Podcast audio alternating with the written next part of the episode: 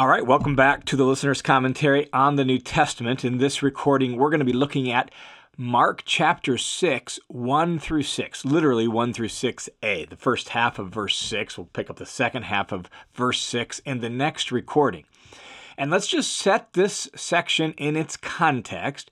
Mark has just finished posting a series of snapshots of Jesus where Jesus is performing extraordinary miracles, the kind of miracles that aren't just like, ordinary little miracles, which would be extraordinary enough, but these are miracles that really speak to his identity and his power even beyond what they could fathom. The miracles were the calming of the wind and the waves at the end of chapter 4, then the casting out of the legion of demons of a man on the other side of the Sea of Galilee. And then in some town, we don't know exactly where, healing a woman with an incurable flow of blood and raising a 12 year old girl back to life who had just died. And all of these extraordinary miracles demonstrate Jesus' immense authority and power. Nevertheless, in spite of such great miracles, not all believe. And this especially included many of those who knew him best. And that's what this little episode in Mark 6, 1 through 6 is all about. Look what happens. Verse 1 of chapter 6 says, Jesus went out from there, there being the town in which he raised the 12 year old girl back to life and healed the woman with the incurable flow of b- blood. And we don't know exactly what town that was, but it was some town uh, along the coast of the Sea of Galilee. And so Jesus went out from there and came into his hometown, and his disciples followed him. So Jesus and his group of disciples, presumably meaning primarily the 12 disciples and maybe a handful of others who were with him on a regular basis, they left whatever town they were in and they went to his hometown. What's his hometown? Well, his hometown is Nazareth. We know he's operating out of Capernaum for his ministry, but the town he grew up in, which is technically his hometown, is Nazareth. And we know from earlier in Mark uh, that Mark describes it this way Mark chapter 1, verse 9 and verse 24. That's his hometown. So it, Jesus and his band of disciples are heading back to Nazareth. And Nazareth, depending on exactly which town they're at, but from the western coast of the Sea of Galilee, it's about 25 or so miles to the southwest. And Nazareth actually was a fairly small town. Uh, a kind of an obscure town that sat up on a ridge overlooking the valley, a valley where some significant Old Testament stories happen. We've talked more about Nazareth in some of those earlier episodes, and I've got a short article on Nazareth in the Study Hub. Well, this is where Jesus grew up. Nazareth. These people are the people he played with in the streets as a kid. They're the ones he went to synagogue school with. These are people who were friends with his parents, Joseph and Mary, during his childhood. Uh, and here's how these people who knew him best in his hometown respond to him and his miracles and his teaching verse 2 and when the sabbath came so he goes back to nazareth the sabbath comes. So it's friday evening saturday morning we're at a synagogue service. So when the sabbath came he began to teach in the synagogue. He was welcomed in the synagogue as a rabbi and a teacher and he began to teach in the synagogue. And the many listeners were astonished saying where did this man get these things?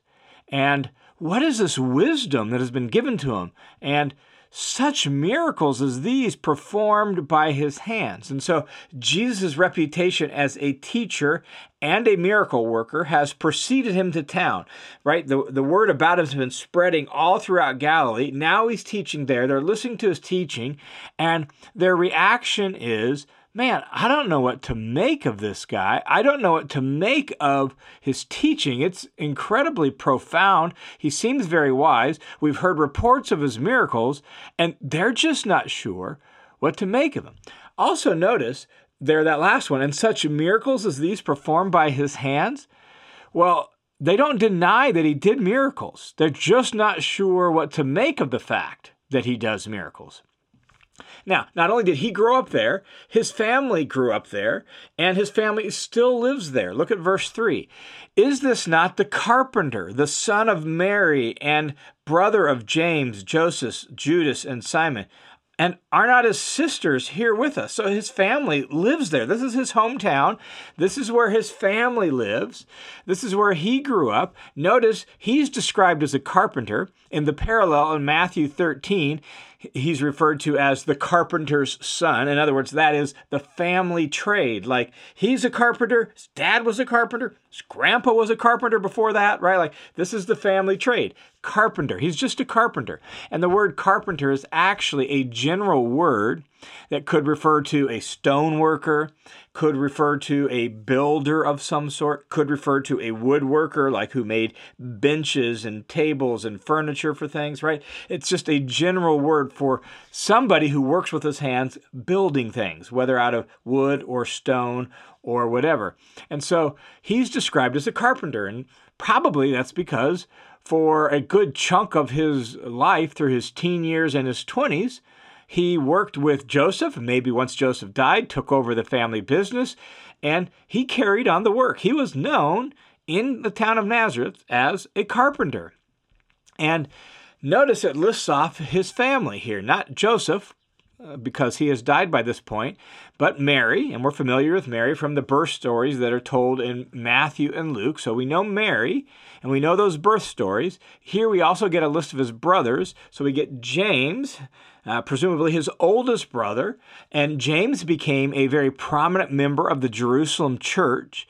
Um, he's actually the most well known of Jesus' brothers in the New Testament. Paul mentions that the resurrected Jesus appeared to him, 1 Corinthians 15 7. And James, uh, by virtually all accounts, um, most everyone agrees that this James, Jesus' brother here, is the James who wrote the book of James in our New Testament. And James also, we know he died by stoning in the early 60s, around 61, 62.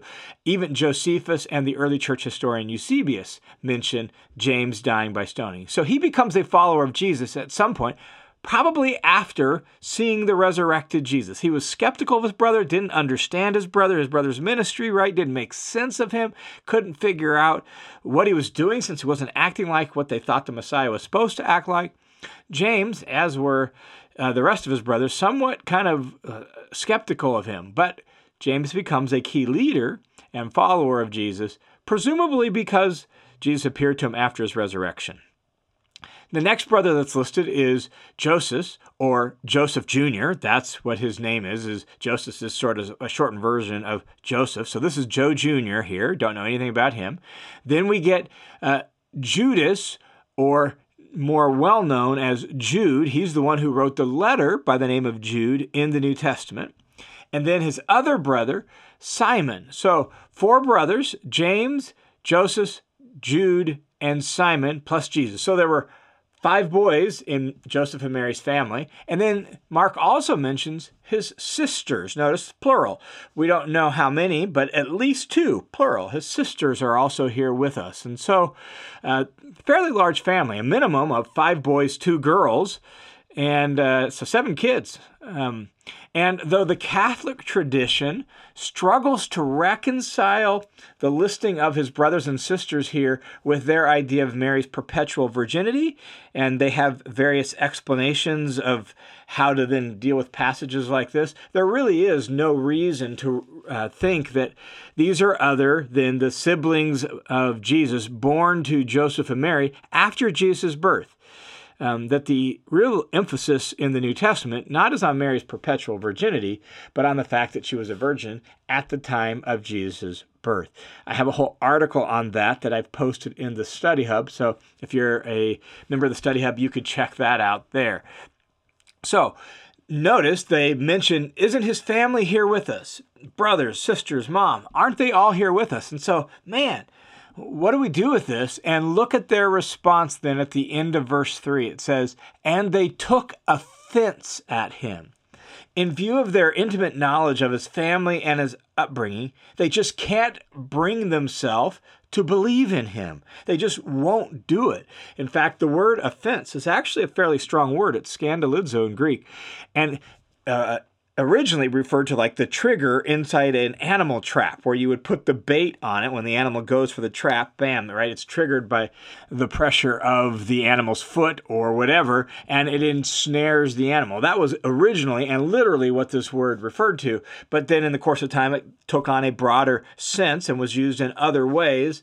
And so the idea is not just that they man they were kind of bothered by him. No, it's that they stumbled over him to their own demise. Like they were ensnared and trapped by him, is the idea. They stumbled over him. They took offense at him to the fact that, that, that it ensnared them and it was to their own demise. They rejected him and his message. Well, Jesus knew that. And so look what he says in verse 4. He says, Jesus said to them, A prophet is not dishonored except in his hometown and among his own relatives and in his own household. In other words, translation's a little weird, but the idea is that a prophet's honored everywhere except in the town he grew up with, uh, except among his own community, his own clan, and his own family. Those seem to be the different groups, right? His hometown, community, his own relatives, that is, his clan uh, in their cultural context, and his own household, i.e., his own family, because even his own family is struggling to figure out what's going on with Jesus, right? And they just won't believe in him. And so they, they took offense at him. He's not going to be honored and believed in by any of them.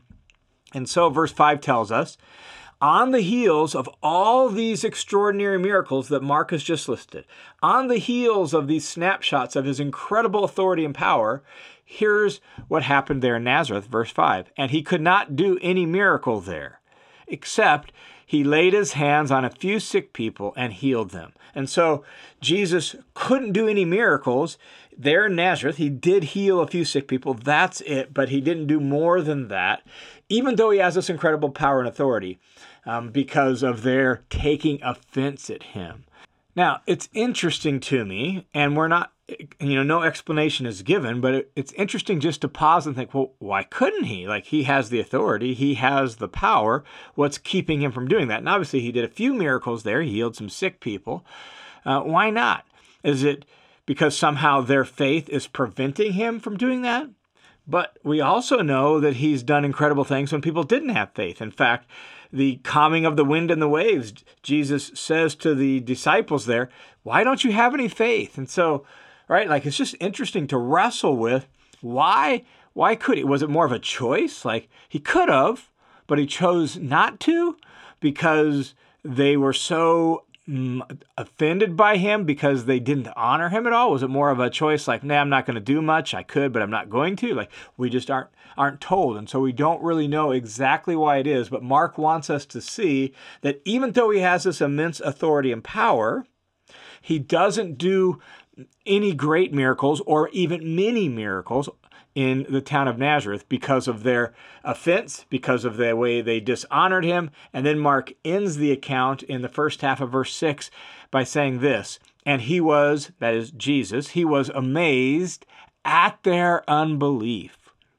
which in some sense seems to be connected to the lack of miracles. Like uh, they're offended by him, they dishonor him, they don't believe in him.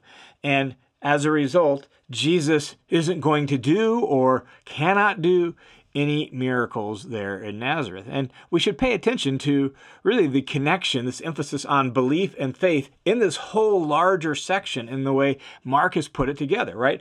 The woman in just the preceding narrative who comes to Jesus and touches the fringe of his garment and is healed from the incurable flow of blood. Well, she had faith. If I could just touch him, I will be healed. Uh, Jesus after Jairus' daughter dies and the report comes to him says don't bother jesus anymore your daughter has died. Jesus says to jairus just believe.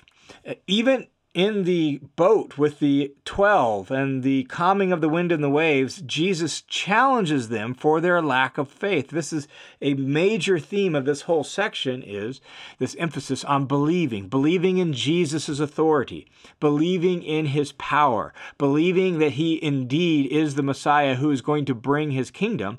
And here he's amazed at their unbelief. And what did they not believe? Well, it wasn't that Jesus was a powerful teacher. They're amazed by that. And it wasn't even that he couldn't do miracles because they believe in his miracles. They ask that question as well like, where did he get this ability to do miracles that we've heard about and we know about him? No, they believed he was a powerful teacher. They believed he could do miracles. So, what is it that they didn't believe? Well, seemingly, it's it was the message about him as Messiah, the message about him is the one inaugurating and bringing in God's kingdom in and through him. Their familiarity with him as a child growing up in town, as a kid in synagogue school, as just a carpenter and a member of this particular family, their familiarity with him kept them from buying that he could be anything other than a carpenter, anything other uh, than just a member of their town. They just couldn't buy that indeed he was the Messiah who was actually bringing in the kingdom of God. And it reminds us that unbelief is a stubborn thing. Um, it reminds us that just seeing miracles doesn't necessarily lead to faith. If someone is unwilling to believe for whatever reason, they won't believe just because of a miracle, right? Like when Jesus even rose from the dead, not everyone believed. Um, in fact, Luke chapter 16, where Jesus tells that fascinating little story of Lazarus and the rich man, right? And in that story, there's this moment where the rich man, who's in agony in Hades, says, Send Lazarus back from the dead to my, my family. And if someone comes back from the dead, then they will believe. And in the little story that Jesus tells there, uh, what happens is Jesus says, They won't believe. If they don't believe Moses and the prophets, they won't believe even if somebody comes back from the dead hinting at what's going to happen when he raises from the dead. If they won't listen to Moses and the prophets, which actually point to Jesus as the Messiah, they're not going to believe, even if someone comes back from the dead. So, unbelief is a stubborn thing. When we get locked into what we want to see, what we want to believe, and if something doesn't fit and we don't know what to do, man, unbelief is just a stubborn thing. And so here's Jesus in his hometown with his community that knows him and is super familiar with him. And their familiarity is actually keeping them from believing that he could possibly be the Messiah. That indeed, this wisdom that he has and these miracles that he's performed, that indeed they, they just can't buy that he's anything other than just a member of their community. And what about us? What about us? Do we really believe in the power and the authority of Jesus, as Mark has shown us through this sequence of stories that culminates in this moment where Jesus is amazed at their unbelief.